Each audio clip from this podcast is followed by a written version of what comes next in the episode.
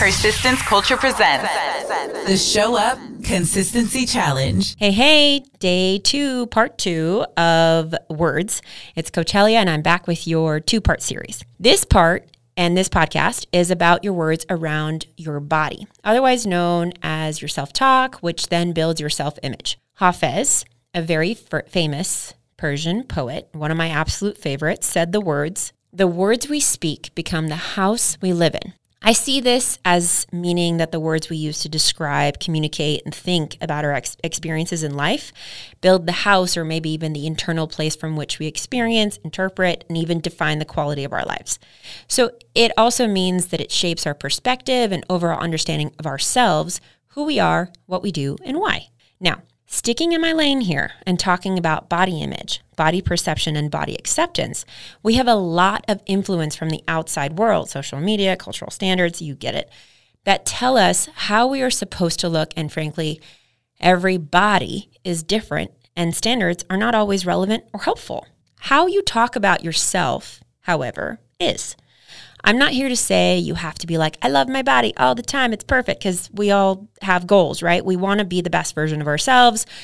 I have goals, and we have to work towards our goals. Goals are not always cut and dry, but not everyone wants to lose weight. A lot of people want to feel better, be consistent, get stronger, move easier, have more energy. All of those things are really, really valid and very important.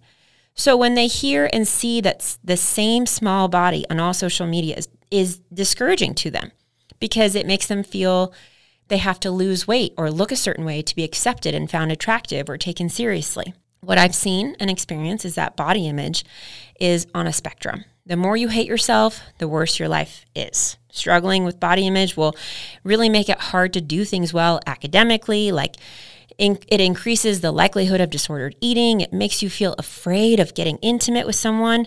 Generally, it makes you feel like your life sucks, and it means you're less likely to be active, which then leads to depression, anxiety, low self-esteem. It, it, it all kind of spirals with each other. But when you slow down and ask yourself what else is going on for you right now to make you go down these rabbit holes, other things pop up.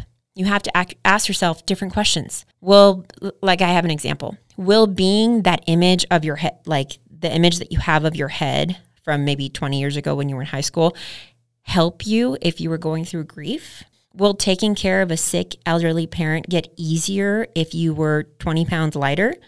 Will your job be drastically better if you looked differently? Probably not. But you know what does help?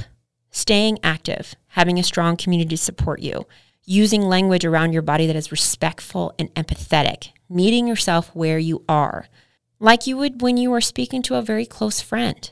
Remembering a few simple tools when you start to spiral, when you have those weeks that things are really, really hard and you start to pick yourself apart, women especially around your periods. This happens. Like, we find things wrong and we start to really drive into ourselves, which then makes us far more, far less productive and far more sad than before. Here are some things to remember. One, you cannot change everything in a day or a week. Two, you do not need negative energy in your house, your words, because it's not productive or true. Three, if you are consistently putting in the work, you will accomplish what you are set out to do. And with that, I'll end with the same quote. The words we speak become the house we live in. Create a colorful, accepting, and loving house. You deserve nothing less. All right, I'll see you tomorrow. Saturday. Helya out.